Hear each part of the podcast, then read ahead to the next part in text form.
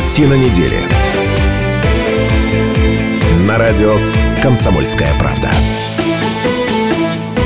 91,5 FM эм – это радио «Комсомольская правда» и программа «Картина недели». Как всегда, по пятницам в 17.05 мы обсуждаем, каким выдались эти 7 дней.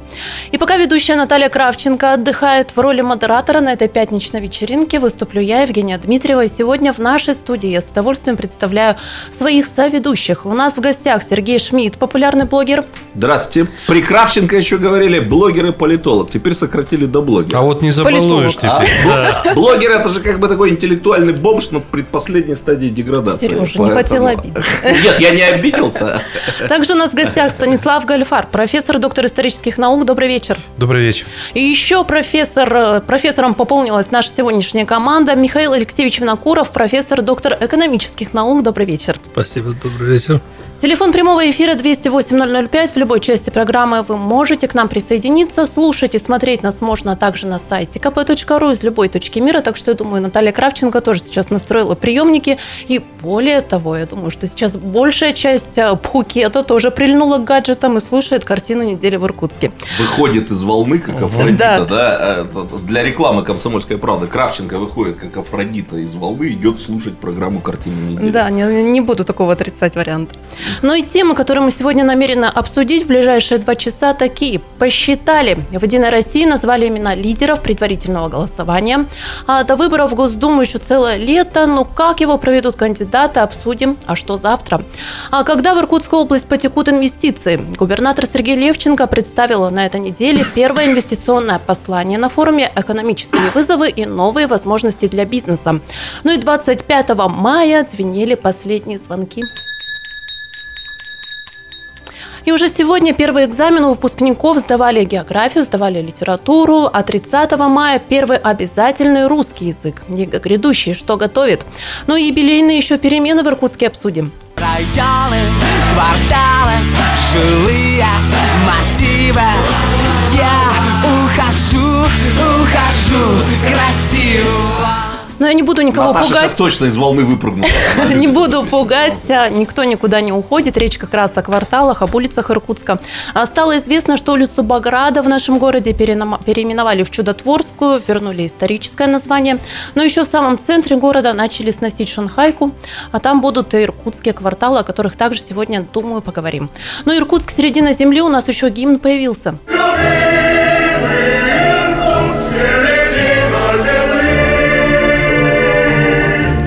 Такие музыкальные анонсы я сегодня придумала, ну и еще немного попоем.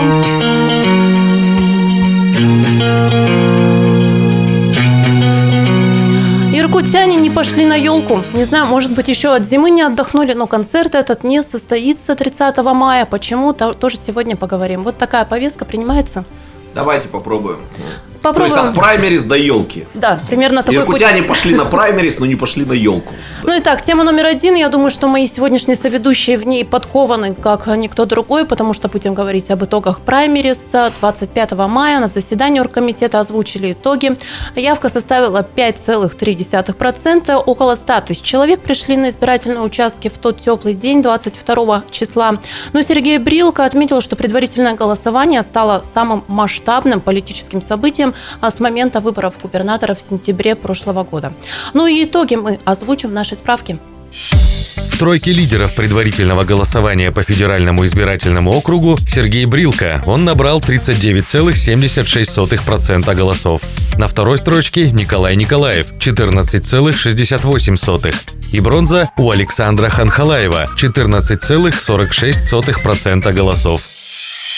По одномандатным избирательным округам результаты таковы. В Иркутском больше всего голосов набрал Олег Коньков – 63,19%. В Ангарском – Алексей Красноштанов. У него в копилке 78,88%. В Шелиховском лидирует Сергей Тен. Его результат – 85,25%. В Братском – Андрей Чернышов – 70,75% голосов.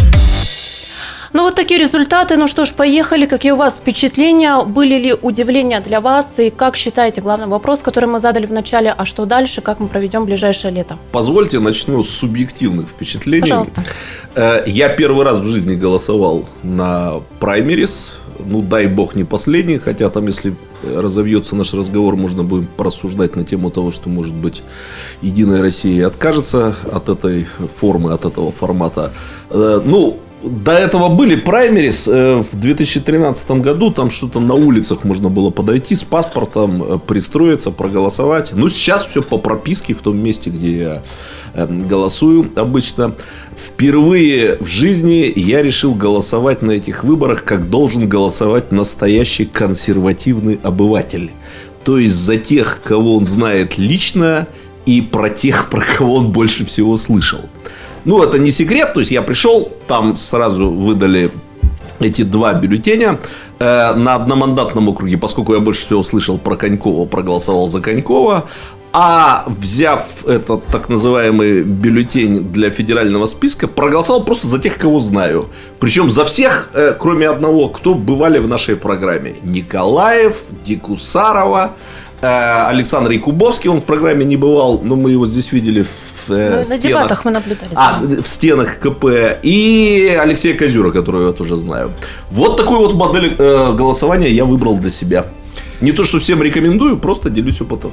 А что я хотел бы отметить? Эм, э, видна тенденция, когда местные региональные начальники Единой России оказались первыми, несмотря на то, что им прислали очень мощных, как у нас принято говорить, ниркутян. А вот э, не иркутяне заняли вторые, там, третьи и так далее места. Это говорит о том, что у местных ядросовцев появились некие, ну что ли, не преференции, а появились некие рычаги, с помощью которых, э, с помощью которых они уже могут выстраивать некую свою региональную идеологию.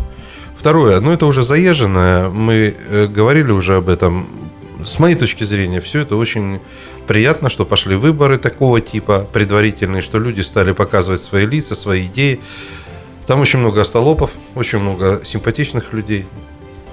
А симпатичные остолопы есть? Можно соединить? Бывали такие. Бывали такие. Вот из таких самые успешные политики получается. Потом. Ну, ну посмотрим, как они потом проявят себя. Сейчас мы уходим на короткий перерыв. 4 минуты новости, короткая реклама. Уже в следующей части программы узнаем мнение профессора Винокурова на сей счет. А короткий перерыв, телефон прямого эфира 208-005. В любой части программы вы также можете присоединиться, задать свои вопросы и выразить свое мнение. Картина недели на радио «Комсомольская правда». Картина недели. На радио «Комсомольская правда». На часах 17.17 .17 продолжаем работать в прямом эфире. Я напоминаю, что сегодня в студии с нами Сергей Шмидт, популярный блогер и политолог. Сережа, я справляюсь. А также Станислав Гальфар, профессор, доктор исторических наук, Михаил Алексеевич Винокуров, профессор, доктор экономических наук. Вам еще раз доброго вечера. Давай а, как-нибудь профессора Гальфарба блогером назовем, посмотрим, а, что получится. Ну чего, давайте, этого. давайте. давайте. Эксперимент поставим. Следующий, да, нет, следующий блок программы чего? А, нет, ну, чего ждать? он должен забыть за это время, что мы договорились. Господи, ну издевайтесь, издевайтесь. А, Михаил Алексеевич, добрались мы а, до вас. Хотелось бы ваше мнение услышать по поводу праймерис, итогов. А, вы лично ходили ли на участки в этот день? Я не ходил. И считаю, что пока вот в той форме и рано ходить. На... Дело в том, что хорошо, что стали проводить праймерис, это элемент демократичности, но в данном случае у нас в России это вылилось самореклама одной партии если было бы несколько партий одновременно, как вот сейчас в Америке идет, угу. одновременно те, та и другая ну, там партия. тоже немного, да? Но, но тем не менее, две партии, а обе конкурируют и выставляют и избирателей и тот, и другой. А у нас, получается, одна партия рекламируется, раскручивает своих людей, узнаваемость этих людей делает, а остальные сидят... А чего же в сторонке другие сидят? Ну Вопрос да, я тоже хочу сказать, что никто не мешал остальным. Но я не думаю, что ей никто не мешал. Это надо было централизованно по всей стране решать. Ведь сейчас государственный ресурс задействован на раскрутку э, людей одной партии. В том числе мы сидим, мы обсуждаем только кандидатов одной партии. Не, ну праймерис это отчасти политическая технология, ну, чего там греха таить. Они действительно создали настоящую волну новостейности. Да. Ну, кстати говоря, э, мы сюда приглашали вот на этот свободный микрофон, за этот свободный стол и КПРФ, и у нас была новая партия Грачев приходил. То есть, на самом деле, и мы рассказывали про Парнас, который вчера ди- дис- дискутировали. Партия роста, э, Да, Грачев. партия а то роста. подумаешь, что если нам не заплатить, то мы название партии не называем. То есть, э, с другой стороны, я понимаю, что вы правы, но только отчасти. Никто не мешает. У коммунистов, мы знаем, мощная структура административная. А можно я попробую вот развить э, мысль Михаила Алексеевича? Вы знаете, вот мне кажется, что я могу предположить, Единая Россия создала себе этими праймерис серьезные проблемы, потому что до выборов-то еще 4 месяца, а тут уже такой объем информационных сигналов получил гражданин, там, обыватель в хорошем смысле этого слова, что он уже начал от нее уставать. Э, Слишком рано вот э, это все началось. Летом на каникулы. Да. Э, Ну, я не знаю, там есть люди, которые лучше в этом разбираются. Может быть, исходит из того, что летом гражданин, граждане отдохнут от Единой России. Но вообще, вот если эта усталость сейчас будет накапливаться, то ее конкуренты, они могут выйти в таком свежем образе. Плюс ко всему, я думаю, найдутся граждане, которые подумают, ну, за Единую Россию я уже голосовал э, в, ма- в мае, да, теперь надо за кого-нибудь из других партий проголосовать. Одним словом, мне вот интересны такие отсроченные результаты этих э, праймерис. Я, например, совершенно не убежден, что тут риски не возникли Ну, в результате этой технологии. Я глубоко убежден в том, что э, политика это как спорт. Если ты хочешь больших достижений в спорте, ты должен оставить и забыть все и заниматься только этим. И как в спорте, бегаешь каждый день, будешь хорошо бегать. Не будешь бегать, не прибежишь. Это первое. Второе, я вообще за накопленный потенциал. Ну и, слушайте, граждане, возьмите Олега Конькова. Он пришел в декабре, э, значит, из Москвы приехал человек, служил в Совете Федерации, многие его подзабыли. Сейчас это фигура номер один. Ну, так да. что- Нет, я- Я считаю, что свою роль сыграла. Мы же только что назвали, что надо попасть в обойму, надо, чтобы ты запоминался, твоя фамилия запомнилась и так далее. И чем дольше будут трясти эту фамилию, тем ведь, э, огромное число избирателей будут голосовать. «А, да, вот эта фамилия мне вроде Да. знакома. Они же особо не разбираются в платформе там и так далее. Поэтому О чем и сказал в начале Да, да, да. консерватор Шмидт. Нет, я Он как раз выражаю сомнение, что может быть слишком рано начали, если бы это бы в июне можно было провести, а потом уже на этой волне выстраивать кампанию. Ну, я могу ошибаться. Как говорят при- приличные рекламщики, много рекламы не бывает. да. Много не бывает, но посмотрим, что будет. Напоминаю, что 18 сентября пойдем голосовать. за Ну, а можно я еще э, Да, расскажу, значит. Э, Ну, по итогам, да, чудо не случилось, как мы видим, да, то есть, Сюрпризов не было? Все четыре фаворита, которые тут назывались, в том числе и в этой студии, помню, и Станислав Иосифович, по-моему, всех наз- называл, они все выиграли свои одномандатные округа. Но из интересного были некоторые сюжеты. Это вот применение полноценной чернухи, например, на выборах. Дальше то, то ли реальные злоупотребления, то ли инсценировка этих злоупотреблений во время самого голосования. Но вот я позволю себе рассказать историю. Пару-тройку дней назад мне звонят с независимого интернет-ресурса. Э, На всякий случай всегда рекомендую внутренне напрягаться, если вам звонят и называют свой интернет-ресурс независимым. Говорят, вот вы не могли бы там прокомментировать нехорошие ролики, э, которые были сняты в день голосования там за Конькова.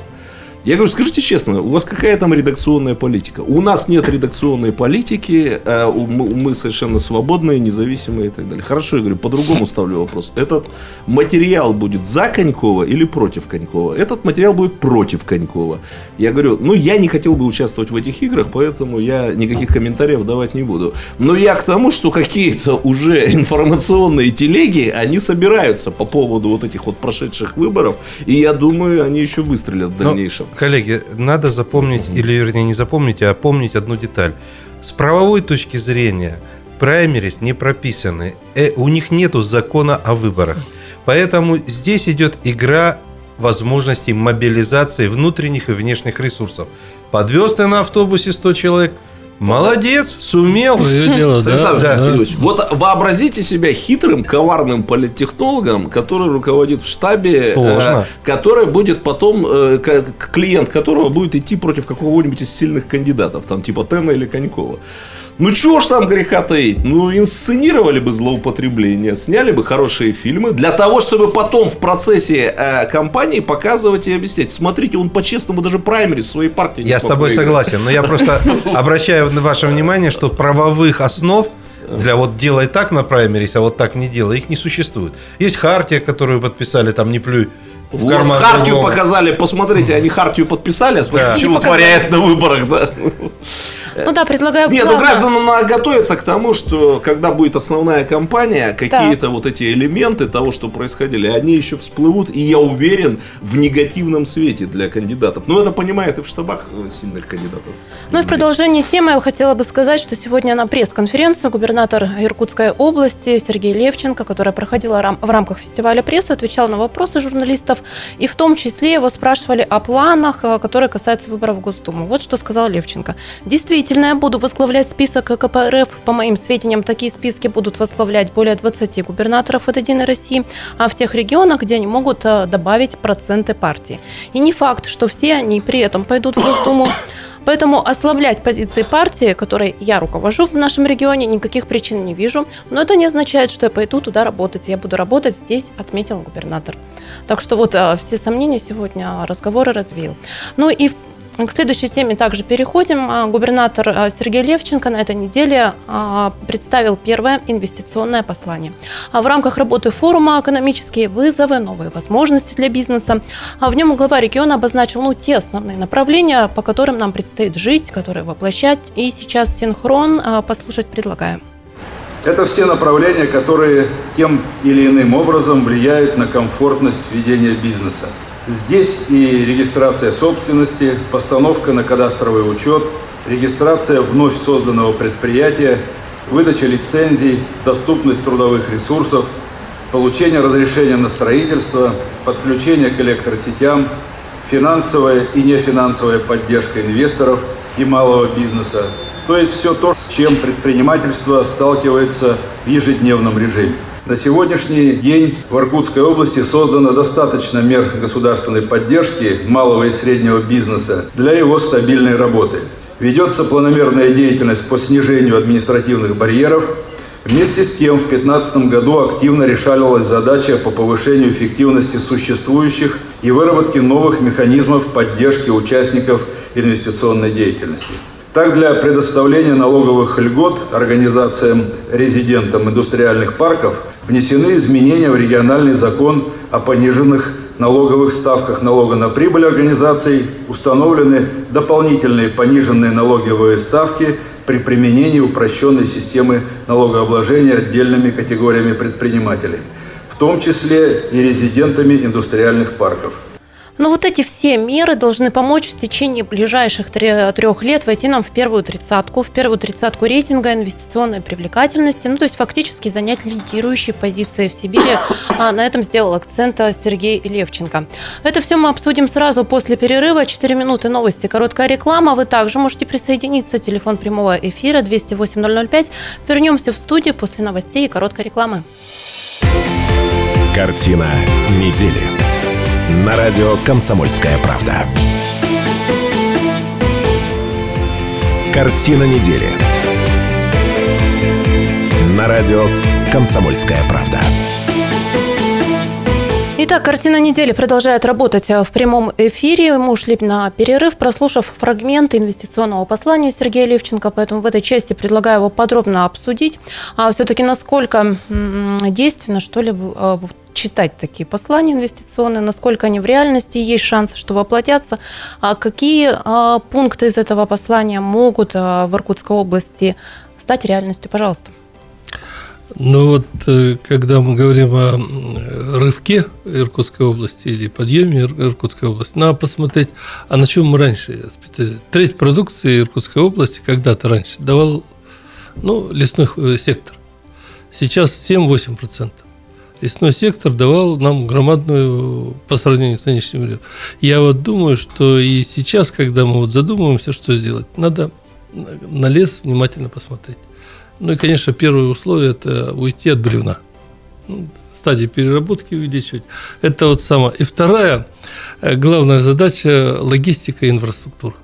к нам зарубежный капитал вот в ближайшие годы не пойдет. Вот, как бы мы никого не уговаривали, у нас нет никакой инфраструктуры.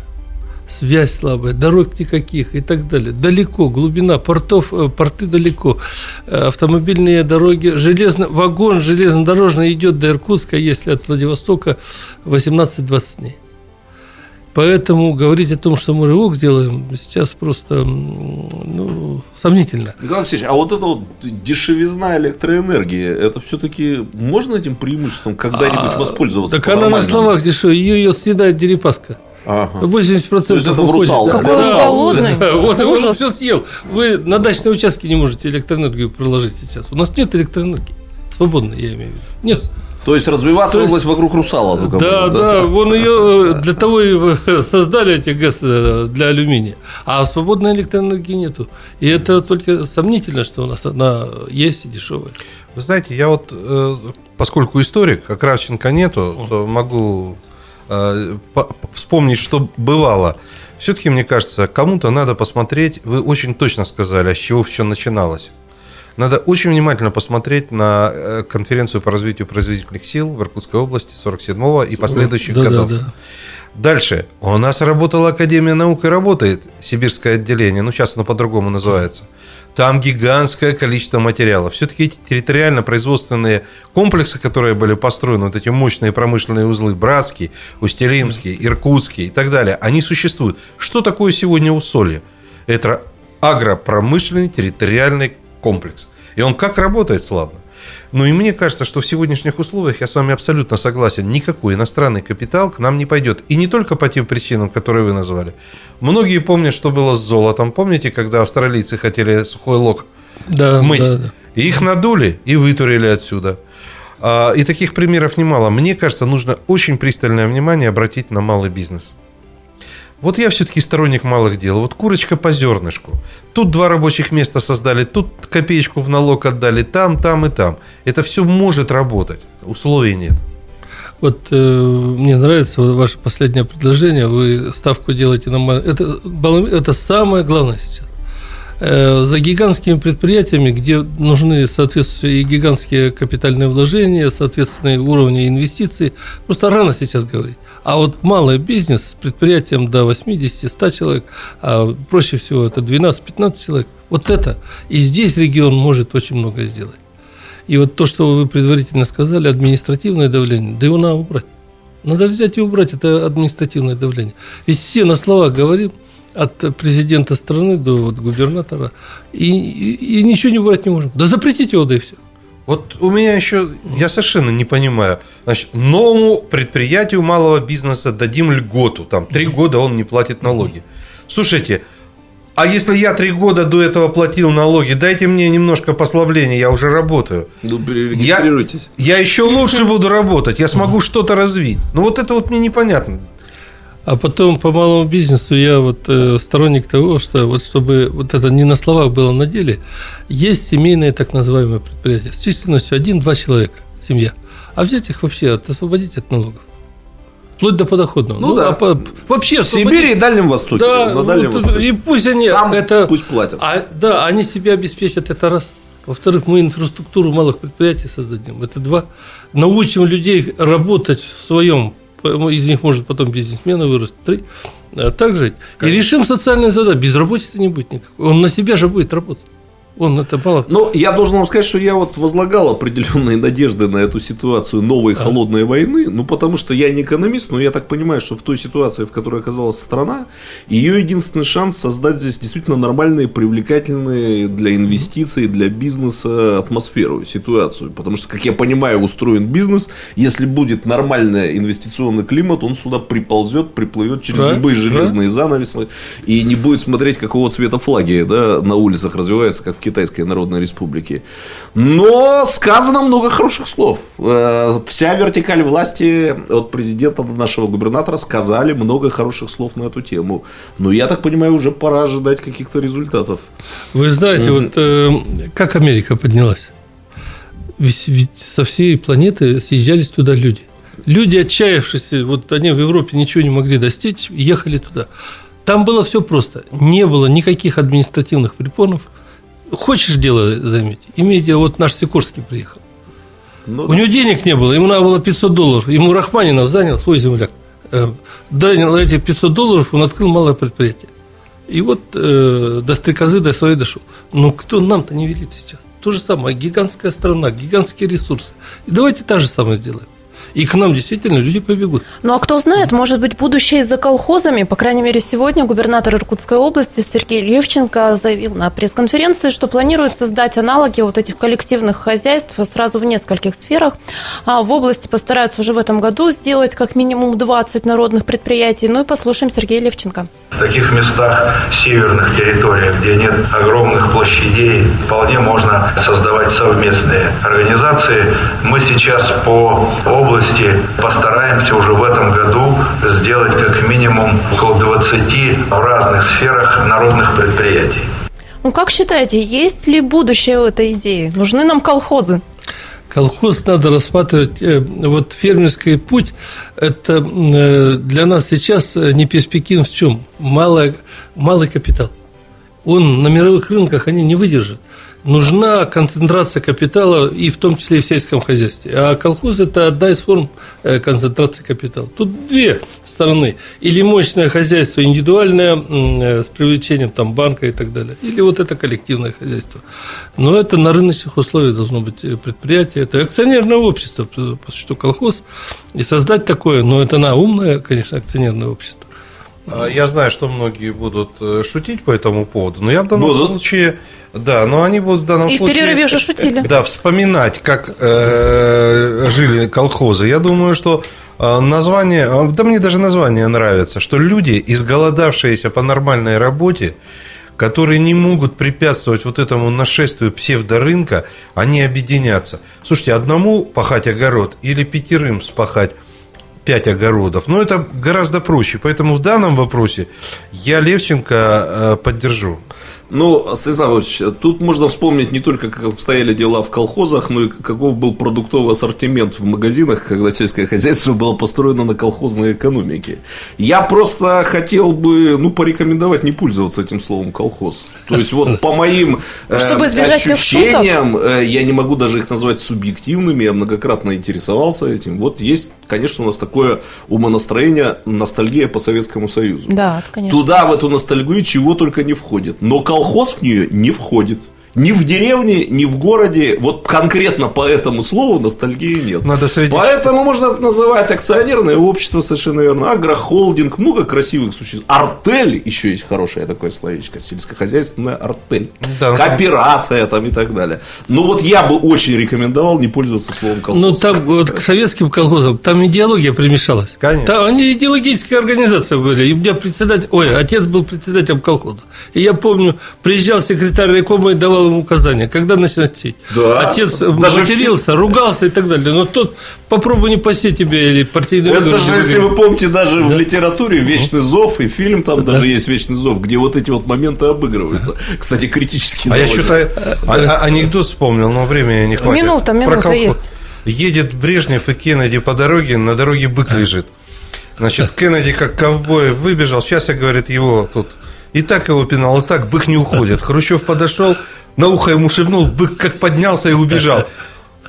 Кеннеди спрашивает, слушай, как ты мог, что ты ему сказал? Я ему сказал, если с дороги не уйдешь, в колхоз запишу. Я чуть не понял, Хрущев или Брежнев ехал там? Хрущев, Хрущев. При Брежневе так Кеннеди убили уже. Ну, на этой ноте мы уходим на большой перерыв. У нас а, 18.05 вновь а, возвращаемся в эфир. Ну, а пока обсудим а, следующие темы. Но я советую оставаться на 91,5 FM. Телефон прямого эфира 208-005. Картина недели продолжится в 18.05. Картина недели. На радио «Комсомольская правда». Картина недели. На радио «Комсомольская правда». Иркутске Иркутске 18.05. Это второй час работы программы «Картина недели» в прямом эфире. Сегодня ее провожу я, Евгения Дмитриева, пока Наталья Кравченко набирается силы, отдыхает. Но ну а сегодня вместе со мной этот пятничный вечер проводят Сергей Шмидт, популярный блогер и политолог. Добрый вечер еще Добрый раз. вечер. Станислав Гальфар, профессор и доктор исторических наук. Станислав Ильич, здрасте. Добрый вечер. И Михаил Алексеевич Винокуров, профессор и доктор экономических наук. Еще раз здравствуйте. Приветствую вас.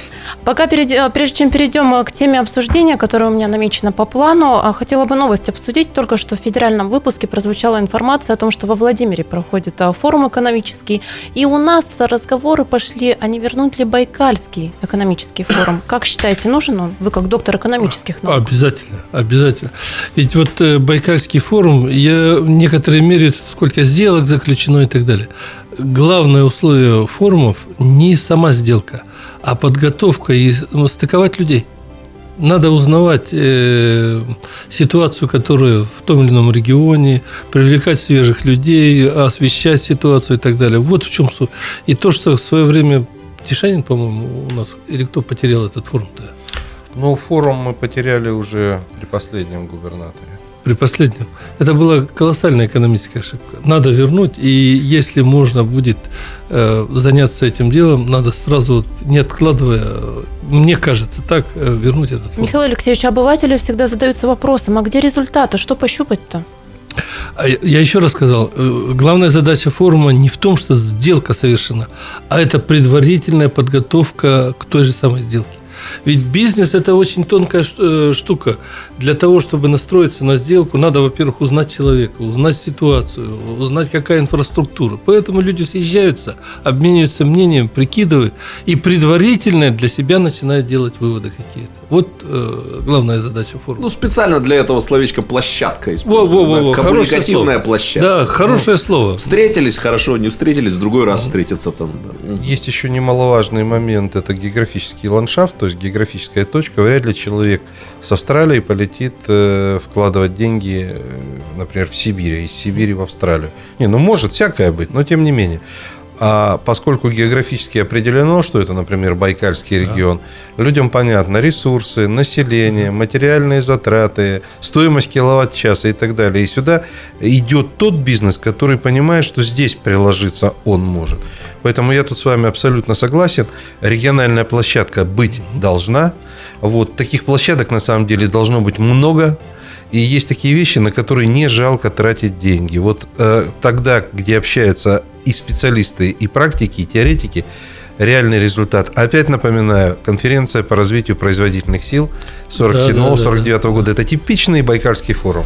Ну вот с Владимиром это хороший пример, потому что... Скажите, ТПК тогда заложили. Вот, э... Да? Обращали, наверное, внимание, что часто звучит Владимир в федеральных новостях? Да вообще не звучит. Это потому, что там представитель губернатора Лобаков Александр. А, теперь зазвучал, да? Да. А, с иркутским опытом, ну понятно. Он при Дмитрии Федоровиче Мезенцеве, да, по-моему, здесь работал. Вот, э, ну в самом деле, то есть э, Владимирская область относится к числу тех регионов, которые как бы там особенно не светятся на федеральных новостях. А вот сейчас мы включаем новости, что мы слышим? Экономический форум. Там тоже есть что выжить-то. Владимир с этого начиналось, да, вот как бы переход это в Киевской Руси, э, значит, культурной там экономической жизни с юга на северо-восток, то есть есть за что зацепиться. Так что, ну, не получается развиваться. Надо развиваться форумами, я согласен. Ну что ж, идем дальше. В этой части программы предлагаю начать обсуждать единый государственный экзамен. Сегодня школьники Иркутской области сдавали географию, литературу. Это предметы по выбору. Уже 30 мая будут сдавать русский язык. Обязательный экзамен. И ну, я хотела девятиклассники бы... сегодня пис... э, А, они вчера писали обществознание, сегодня их проверяли, да. Угу. Да, синхрон Валентины Перегудовой мы послушаем в следующей части программы. Я хотела бы вам задать вопрос, который в апреле президенту Путину задала девочка, школьница из Иркутской области. Она спросила через детскую газету, какой бы вы выбрали экзамен, ЕГЭ или устный? Тогда президент сказал уверенно, устный. А что бы сказали вы, Станислав? И почему? Так тяжело вздохнули. Я чуть даже затрудняюсь ответить. С одной стороны, Вы я сомневаетесь в ответе президента, что ли? Я сомневаюсь, э, осилю ли я тест. Сейчас такие тесты, что там без бомбы не разберешься. Нет, ну, наверное, тоже устный, но, опять же, все зависит от предмета. Но я честно скажу, что с учетом многолетней работы гуманитарным преподавателем, то есть с большим опытом э, трепотни, умения, так сказать, трепаться языком, я бы, конечно, выбрал устный экзамен. Но если я был бы школьником, э, вспоминая себя школьником, ну это совершенно не факт. Может быть, я и предпочел бы э, экзамен э, в виде вот этого тестирования. Ну там, еще раз повторю, чтобы не плодить мифы, да, там только отдельные части этого экзамена, Да, конечно. а не это тестирование. А так там можно и эссе писать, и развернутые ответы давать. Ну, наверное, вы помните, я, в общем-то, сторонник единого государственного экзамена, особенно в том плане, что он создает реально такие антикоррупционные возможности в высшем образовании. Так что вот я поменялся. Ну, сейчас, конечно, я бы за устный ответ, конечно. А что скажет доктор экономических наук Михаил Винокуров?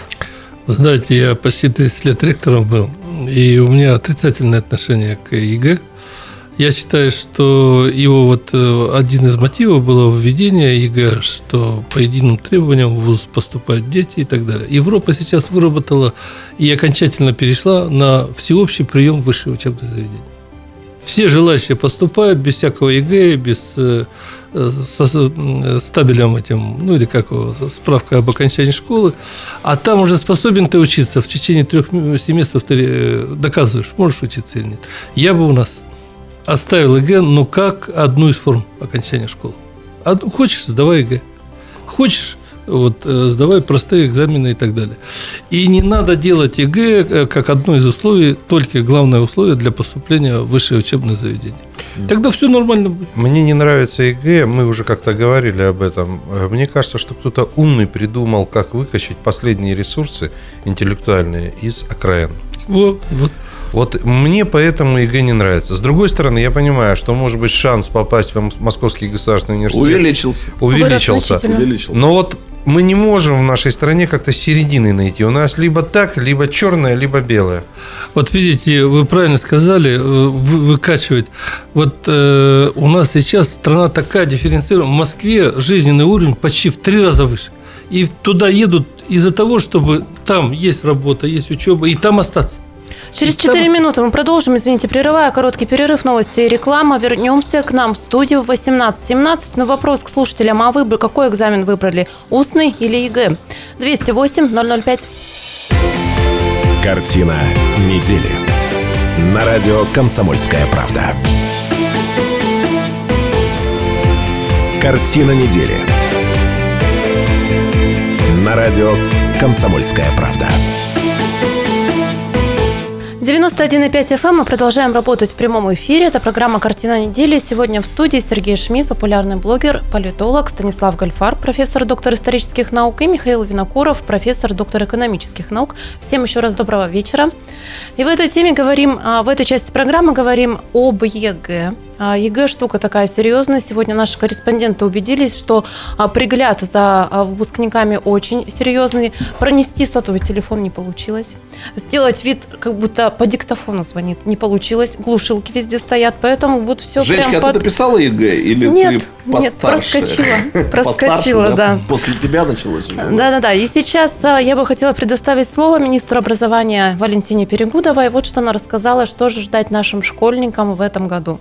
Самым востребованным предметом по выбору, как всегда, у нас обществознание. На втором месте физика и на третьем месте история. Кроме того, вот в этом году обязательным условием допуска к государственной итоговой аттестации было написание сочинения или изложения. По результатам этого сочинения или изложения 16 обучающихся не получили зачет по сочинению, и они на сегодняшний день не допущены к сдаче экзаменов, а значит эти дети не получат аттестата. И еще раз хочу предупредить и детей, и родителей о запрете наличия использования сотового телефона справочных материалов, которые не разрешены для использования в аудитории, а также запрещено выносить контрольно-измерительные материалы из аудитории, размещать их в сети интернет в социальных сетях, также разговаривать и свободно перемещаться по аудитории. Если ребенок будет замечен с сотовым телефоном, либо со шпаргалкой, либо с какими-то справочными материалами, которые не разрешены для пользования, значит ребенок будет удаляться с экзамена без права пересдачи экзамена в текущем году. То есть он сможет пересдать экзамен только на следующий год. Телефон прямого эфира 208-005. Какой бы экзамен выбрали вы, устный или ЕГЭ? Ну, а я пользуюсь тем, что в студии сегодня три человека, которые имеют колоссальный преподавательский опыт. Хотела бы поинтересоваться, вот в последнее время вы замечали, как-то действительно меняется ну, уровень подготовки выпускников, способность изъяснять устно свои мысли, э, рассуждать? Пожалуйста, можно ваше Я бы вот сказал, что если динамику последние 15-20 лет взять, то, наверное, выпускник школы нынешний послабее, чем был раньше. Послабее. Хотя вот, э, вот это ЕГЭ там и так далее, и так далее. Послабее, потому что сама э, целевая система не так настроена. На этот ЕГЭ настроена, это сугубо сужает э, сферу образовательную, которую бы мог получить человек. Я считаю, надо отказаться от ЕГЭ. Да, Станислав Ильич. Я хотел бы только вот что сказать. Я за классическое образование. Ну, просто как историк, зная, что все великие люди имели э, нормальное образование. Фундаментальное. Нормаль, под нормальным образованием я понимаю гимназию царскую. А в советское время, ну, мы же из ближней системы брали все. И мы самое лучшее из гимназии. Ну, советская школа была по модели гимназии сделана. И тогда у нас были э, много было недостатков, но система образования была шикарная, на мой взгляд. И там не боялись нагрузить школьника. Не Ну, боялись? это уже Нет, не медицинский элемент. Я тут не могу сказать, э, хорошо это или плохо, но я точно знал, что человек, который закончил среднюю школу вот в СССР, это не ностальгия.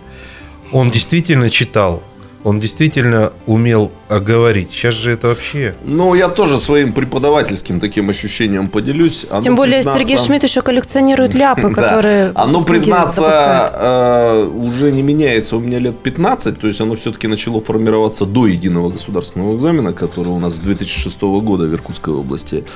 Но, извините, может быть, это не совсем корректно прозвучит в устах действующего преподавателя, но у меня ощущение такое. Умные становятся умнее, глупые становятся глупее.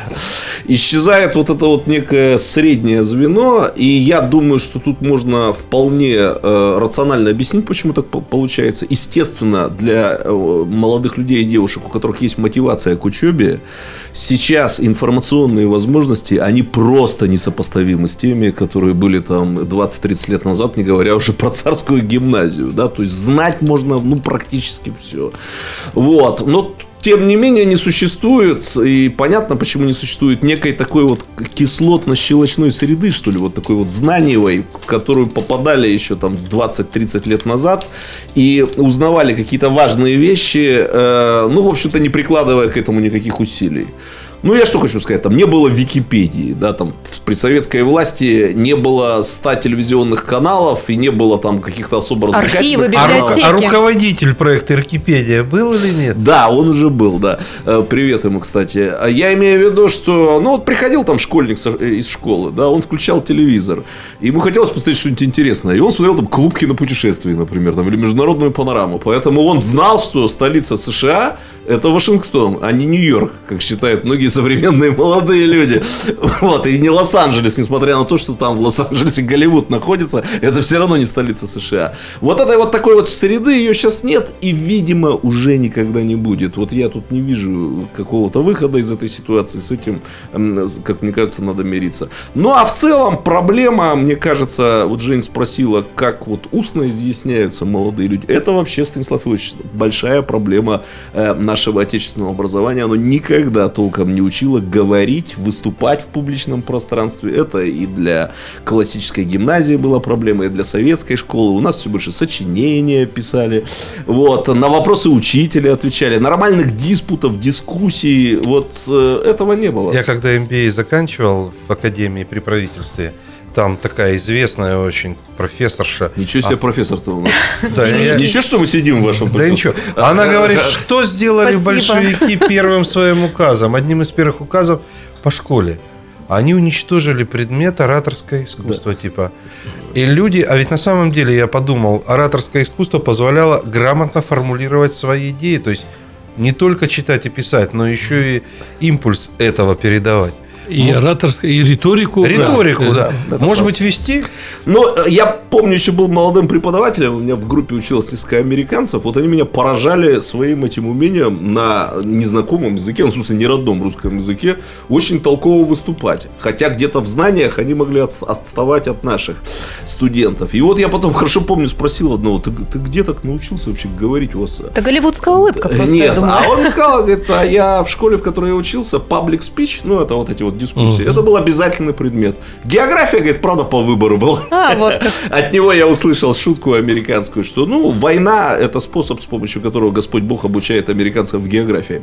Вот, а, значит, э, но трепался языком, выступал он очень убедительно, аргументированно, структурированно. Ну, вот его научили с детства. У нас это не принято. Кстати, э, поскольку выборы, вот часть прошла предварительных выборов, а сейчас начнется второй этап, я точно знаю, что многие кандидаты работали с специалистами в области психологии, лингвопрограммирования, ораторского искусства и так далее.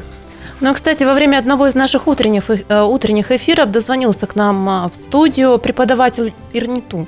И он подтвердил наши слова, то есть звонок был не запланированный, звонок в прямой эфир. Пожалуйста, послушаем, что он сказал. Как преподаватель ИРНИТУ могу отметить, что с 2004 года, с того момента, как ввели единый экзамен этот, произошло действительно существенное падение ребят в способности значит, излагать свои мысли грамотно, последовательно, четко. Ребята очень сильно стали уступать в этом своим более старшим товарищам, которые сдавали не ЕГЭ, а экзамен устный, где было развернутое сочинение, Давайте Поэтому все-таки для слушателей, говорить, да? для слушателей поясним, что ИРНИТУ это политехнический вуз, Да. потому что слушатели могут подумать, что индеец позвонил ИРНИТУ, сын Чучуна, значит... э, Виннету, Виннету. Не того, что Апачи. Да, да, да, да, да. Преподаватель Ирниту. Ну, у нас, кстати, в студии есть а, видеооператор Александр Медведев. Саш, можешь подойти к микрофону? Саша – отец выпускницы, которая в этом году заканчивает как раз 11 класс. А, Последние звонки прошли. Скажи, как у вас настрой? А, Волнуется, не волнуется? Последние звонки прошли. Завтра сдаем экзамен. М, Повезу дочь сдавать экзамен. Это будет у нее по выбору экзамен. Она выбрала почему-то английский. Вот. Тебя удивляет это? Это меня удивляет. Языковой вуз собирается поступать? Нет, не собирается, но почему-то выбрала английский. Ее учительница сама в шоке. Ну вот э, завтра повезу сдавать. Настрой Ну, победный, пу- как всегда. Ни пуха, ни пера, дочка. К черту! К черту. Ну что ж, в этой части программы я бы хотела пожелать всем выпускникам, всем, кто заканчивает 11 классы, 9 классы, тоже ни пуха, ни пера. Удачи и хороших оценок. Но сейчас у нас будет небольшой перерыв. Мы Новости- нуждаемся в хороших студентах вузов, да, поэтому Будем нужны ждать. нам они, да. Новости, короткая реклама. В следующей части программы будем обсуждать тему, которую очень ждет Сергей Шмидт. Будем говорить о гимне, о том, что у Иркутска появился теперь собственный гимн официально. Ну и улицы начали переименовывать потихоньку, возвращать исторические Сергей, названия. пойди попой пока, рас- распейся. Распейся, профессор. Сейчас холодильник за яичком сразу. Сразу. Так, 4 минуты, вернемся в студию после перерыва. 208-005. Картина недели. На радио «Комсомольская правда».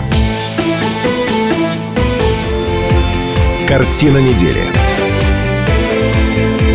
На радио «Комсомольская правда». 18.32 в Иркутске. Это завершающий блок программы «Картина недели». В студии у нас сегодня Сергей Шмидт, Станислав Гальфарб и Михаил Винокуров. Еще раз добрый вечер. Ну и добрались мы до темы, до долгожданной. Я подумал, что у нас практически кадетская партия тут, коллеги. О. Доцент и два профессора. Да, слушай. Главное, чтобы не закончить так же, как кадетская партия закончила. Тебя мы побережем. Хорошо договорились. Ну что ж, будем говорить о том, что в Иркутске начали возвращать исторические названия улицам. Например, Баграда теперь будет называться Чудотворской. А сейчас там двойные таблички, если помните, но вот скоро будет Чудотворская официально. В том числе Багр- э, роддом будет у нас теперь тоже на Чудотворской. Как вам, коллеги, эта идея? Как Хорошая, хорошая идея. Давно надо это Ну, я сделать. давний сторонник, по-моему, и Станислав Иосифович такой же сторонник. Слушайте, э, дорого же это все. переименования улиц, только я придерживаюсь следующей концепции. Э, Не хвататься вот за эту тему исторических улиц, потому что все-таки у сторонников советских названий тоже хороший аргумент. Ну это что же исторические улицы? Тоже не мы их давали, эти названия, да? А идти от идеи того, что в таком э, замечательном городе, как Иркутск, должны быть названия улиц, которых нет нигде. Вот я первым делом посмотрел, есть где-нибудь в российских городах Чудотворская? Нет Чудотворской. Ты а за. Баграда аж в трех. Вот. И, конечно, я за, да. Поэтому чем больше вот таких вот не банальных, извините за выражение, не попсовых названий будет в нашем городе, это работает на его уникальность, как мне кажется. А все, что работает на его уникальность, работает в ту же самую сторону, о которой мы говорили, когда говорили о БЭФах, инвестиционных климатах и так далее и тому подобное. Вот сейчас, э, благодаря стараниям мэра, э, стали разбирать вот эту шанхайку. Да, об этом тоже поговорим сегодня. И вот когда видишь вот эту вот э, гору, на которой стоит церковь, это так красиво на самом деле. Умели строить. Иерусалимскую гору? Да. Так, такой вид открывается чудесный. И, конечно, это такое туристическое место, притягательное место. У меня э, большая только просьба к тем, кто занимается вот переименованием или переименованием улиц. Как-то бы рядом, может быть, какую-то табличку повесить, что вот первоначально это была такая-то улица, ей вернули название, потом было другое название, чтобы мы не выплеснули Они же тройные получатся. ну, э, я э, под табличкой имею в виду, может быть, на тротуаре А. где-то сбоку поставить, как, знаете, как, пардон, как в зоопарке про животное пишут, такое-то, такое-то, на нескольких языках. Ну, потому что, чтобы не выплеснуть вот эту часть истории, которая тоже история, причем трагическая часть истории, трагические моменты в истории нельзя забывать ни при каких раскладах. Но вот любопытно, что э, жителям придется действительно побегать по паспортным столам, поменять э, прописку, штампы новые. Думаю, что вот они-то как раз не особо в восторге от этой идеи. Мне кажется, вот это, чтобы избежать этого, надо увеличить двойной срок. Ой, то есть двойное название ну, до пяти лет. И не надо бегать. Если большая была, ну, и потом Карла Марса, снова большая, ну и пусть пять лет э, в паспорте будет написано большая в скобках Карла Марса. Ну, я И просто... Нормально это будет. Хочу обратить внимание, что вот это решение, которое принято, ну, во-первых, я у себя там в Фейсбуке, и здесь уже писал, здесь я хочу поздравить Дмитрия Викторовича Бердика, он войдет в историю города уже железно. Потому что это тема, которая висела мертвым грузом 25 лет, может быть 30 лет мы говорили об этом переименовании. Она все-таки сдвинута теперь эм, с, мертв- с мертвой точки. Это действительно такая историческая веха. Ни один мэр до этого не, реш- не решился все-таки. Э, даже во время перестройки, да, когда это было довольно модно и актуально. Э, Мне, я, конечно, с сочувствием отношусь к тем людям, которые вот сейчас вот пострадают от этого, но это решение, оно все-таки достаточно взвешенное и компромиссное, поскольку, ну, на сквере Кирова практически нет жилых домов, как я понимаю, или просто нет жилых домов. А улица Баграда, э, ну, там немного Несколько людей домов живет, мы по да. карте Да, посчитали. я действительно выражаю свое сочувствие этим гражданам. Ну что поделаешь, ну так устроена жизнь, что иногда приходится становиться жертвой, ну все-таки общего блага. Мы все выиграем от того, что если в нашем городе будут улицы с какими-то оригинальными названиями, тем более, которые могут быть предопред- э, подтверждены исторически. О площади. Сергей Шмидт сказал, но вот площадь у здания ВОЗ Сипугля, хочу э, уточнить, теперь она называется Тихвинская. Тоже красивое название историческое. Телефон прямого эфира 208-005. Как вы относитесь к такой идее переименования улицы Иркутска? Вы за или против? Присоединяйтесь, еще успеете высказать свое мнение. Ну, а мне лично очень нравится идея, когда новым улицам, которые в новых микрорайонах, присваивают имена людей, которые жили в Иркутске, работали в Иркутске. Так, например, в одном из микрорайонов улица Левитанского появится. Очень красиво. Да, да. Фамилия красивая. Кстати, уж вот торжественно даю обещание, если когда-то случится и улицу Ленина переименуют в Амурскую, я живу на улице Ленина, я не буду ныть и спокойно пойду в паспортный стол, со всеми отстаю там э, в очередь, вот не буду ныть. Вот А профессор всё. упоминал о Иерусалимской лестнице, реконструкция, на ее починят в рамках проекта «Иркутские кварталы», но вот сейчас думают, как денег откуда, из каких источников собирать. Бюджетные будут точно, но хорошо бы еще инвестиции тоже были. И рассматривают такую идею, чтобы каждый иркутянин мог купить именной кирпичик. Купить этот именно кирпич, сделать свой вклад, собственно, внести его врага. деньги. Нет, ну что уж, так сразу, вот, вот свой прямо вклад в лестницу. И прогуливаясь мимо, ты сможешь увидеть свое имя, фамилию, что ты поучаствовал в Ну, меня об этом не спрашивали, но если бы меня спросили, что бы сделать, я бы предложил выпустить золотые или серебряные монеты. Вот. И каждый, кто приобретал бы такую монету, эти деньги бы шли бы в бюджет на вот реконструкцию вот этого. Но золотая монета или серебряная монета – это все-таки и золото, и серебро. Люди бы ничего не потеряли. А с другой стороны, это очень такой памятный знак.